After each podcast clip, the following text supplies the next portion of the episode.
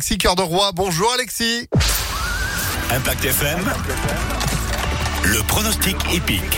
Et bonjour Phil, c'est à en Normandie que se court euh, en ce mercredi notre épreuve du Quintet Plus des 13h50. Étape du Grand National du Trot avec donc 16 chevaux de classe dont l'archi favori Farrell Seven. C'est le 11. Malgré le recul de 25 mètres, il s'annonce difficile à aller chercher avec le boss Jean-Michel Bazir.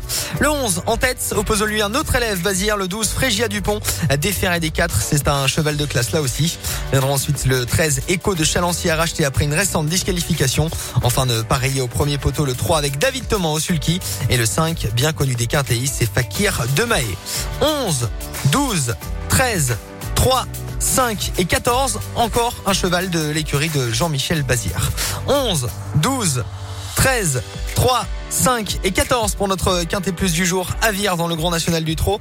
Demain, du plat à Chantilly. Ce sera le dernier quintet de plat avant la course de l'année dimanche à Paris-Longchamp.